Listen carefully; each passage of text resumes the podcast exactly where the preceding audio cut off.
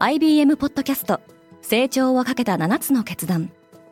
成長をかけた7つの決断とは今後3年間に世界を形作ると予想される7つのビジネストレンドについて IBM が何千ものクライアントとの対話に基づき提言をしたものです。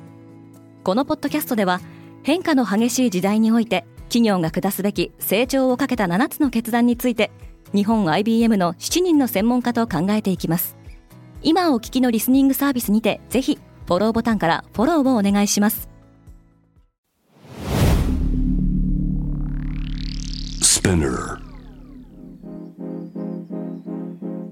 おはようございます。山本ソニアです。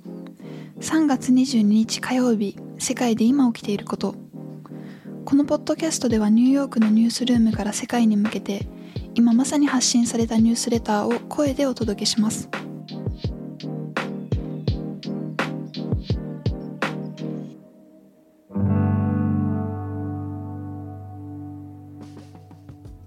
香港は旅客機の乗り入れ禁止を解除する準備をしている。4月1日には9カ国からの乗り入れを再開し乗客の検査結果が陰性ならば隔離期間が7日間に短縮されます。インドネシアも同じく隔離措置を緩和する動きを見せており上海は感染者の記録的急増に対応しています。中国東方航空の飛行機が山岳地帯に墜落した。中国広西チワン族自治区でボーイング737-800型機が墜落した時この機体には130人以上が搭乗していましたが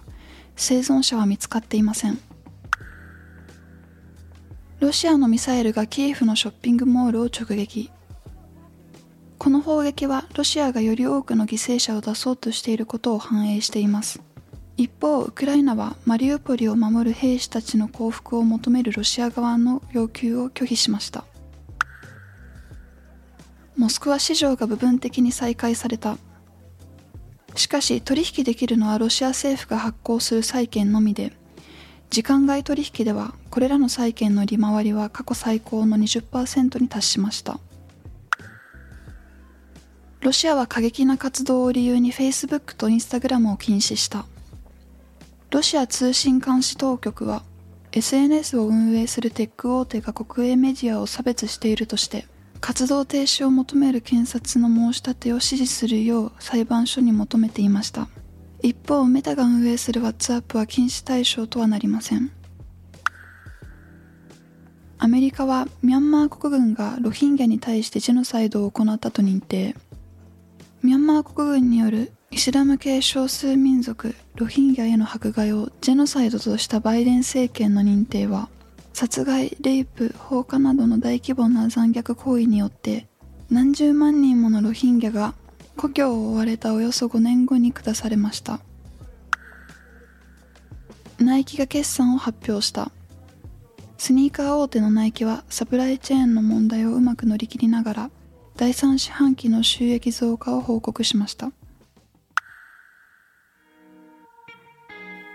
今日のニュースの参照元は概要欄にまとめています。明日のニュースが気になる方はぜひ Spotify、Apple Podcast、Amazon Music でフォローしてください。クォーツジャパンでは世界の最先端を毎日2通ニュースレターでお送りしています。他にも先月からは世界で暮らす女性の喜びや悩みを伝える新シリーズポートレートオブミーがスタートしています。詳しくは概要欄に載せていますので、ぜひこちらも見てみてくださいね。山本ソニアでした。Have a good day!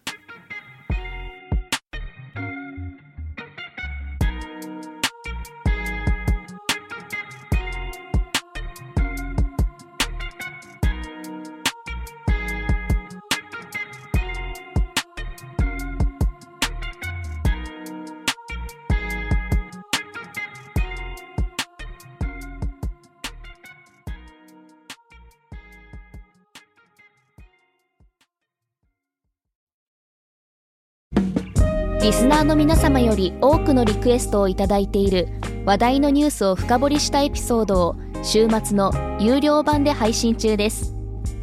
今なら1ヶ月無料トライアルを実施中。詳細は概要欄に記載しています。